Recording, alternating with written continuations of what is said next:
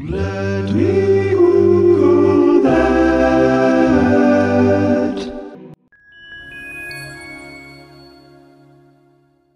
The Kentucky Derby being this weekend, I was reminded, as I am every year on Derby Day, that there are a few things in life that can rival the unadulterated glee that I feel when I look at all of these racehorse names. But I've actually never taken the time to investigate this particular delight until this year. Consequently, though, I then ended up eventually in the most Wikipedia-y of all Wikipedias, which is the list of historical horses, which I highly recommend as an addendum to this episode. There are some very truly iconic racehorses who have memorable, albeit comparatively normal names, so like Secretariat. But then there are horses whose names are really the most notable thing about them. Olivia Loves Jesus, Baby Ankles, and I'll Just Have Soup. So how does this happen? Who lets this happen? Racehorses, thoroughbred racehorses, are majestic beasts, and they are also very expensive. They're like the billionaires of the animal kingdom, and worthy of our awe and respect and deference, and yet we give them names like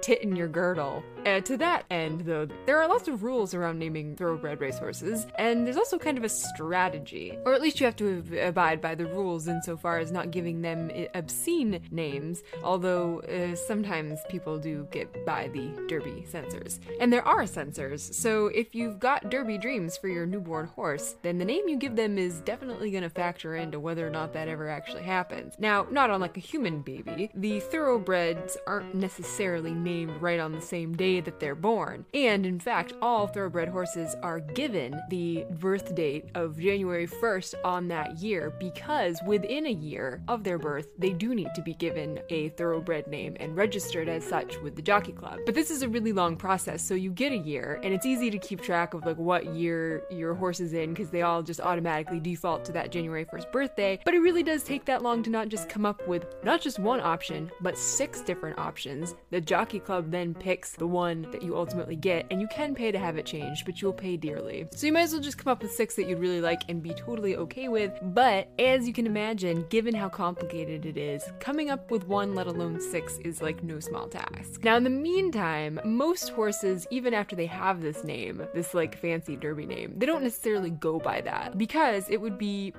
kind of problematic to be yelling out "blow me" or sexual harassment when you're just hanging out in the stable. 2 more names that got by the censors, by the way. So, kind of like how we have nicknames, the horses have nicknames or stable names that they use when they're not officially at the Derby. So, be something simple like Petunia. The formalized process of coming up with and establishing and registering that Derby name, though, starts right away, because not only do they have to come up with the name and then get it approved, but in order to register the horse with the Jockey Club, the horse's DNA has to be analyzed, a la Jerry Springer, to prove that it is in fact a thoroughbred, and then the DNA of its parents, so its lineage, also needs to be noted, which means that if your horse was created through artificial insemination, it actually cannot be in the Derby. It has to be the result of good old-fashioned horse sex. Anyway, so in terms of talking about the naming of these horses, it's actually easier to just list off the things that you can't do than to try to figure out how people get motivated and creative to come up with horses, because everybody's got their own methods, I suppose. First of all, even though these names tend to be fairly long, and that's kind of like what they're known for, they can't actually be more than 18 letters, and any spaces or punctuation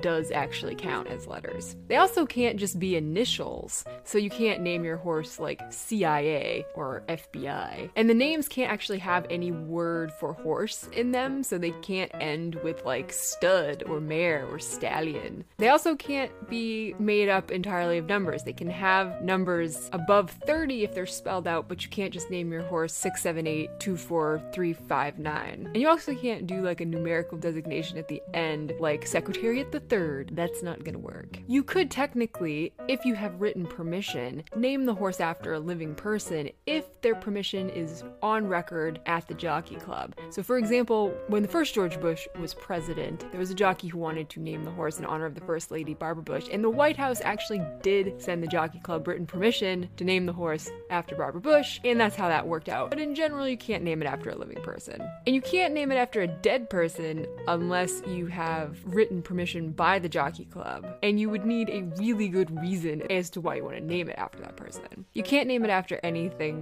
that's like a brand or anything that's commercial, and you also can't name it after any racetracks, even if it's not the racetrack you're racing on. And technically, you're not supposed to be able to name horses anything that's vulgar or in poor taste, but as we have already heard, there are definitely times when they have totally gotten by the censors on this. I'm not sure how that happens, but I'm guessing that when you've got thousands of names to cull through every year, things kind of slip by. But even though some of those are actually just on the slightly funnier side, you can't name the horse anything that would be insulting or disparaging or, you know, like flat out racist or anything like that, which honestly, why would you? Now, in terms of coming up with names, you probably have to search through the database because you can't name a horse after a horse that's already out there and competing, obviously, or a horse that's currently breeding. Even if they're not racing, if they're breeding, the horse can't be named the same name. You also can't name your horse after any winners from the past like 25 years, and you can't name them after any of the names that are permanently in like the Hall of Fame, and they are never going to be brought out and recycled, so things like Secretariat. And so these names would be denoted by horses that are like super famous horses, like that won a lot of money and are kind of like iconic horses. You also can't name the horses in any way that you think is being creative to try to get around any of these rules, so you can't like alter the spelling or do something phonetically. Like, don't be sneaky, the Jockey Club will figure it out. In terms of looking back at this particular horse's lineage, you can't name them after any of the horses that have been through the past 5 generations, but what people do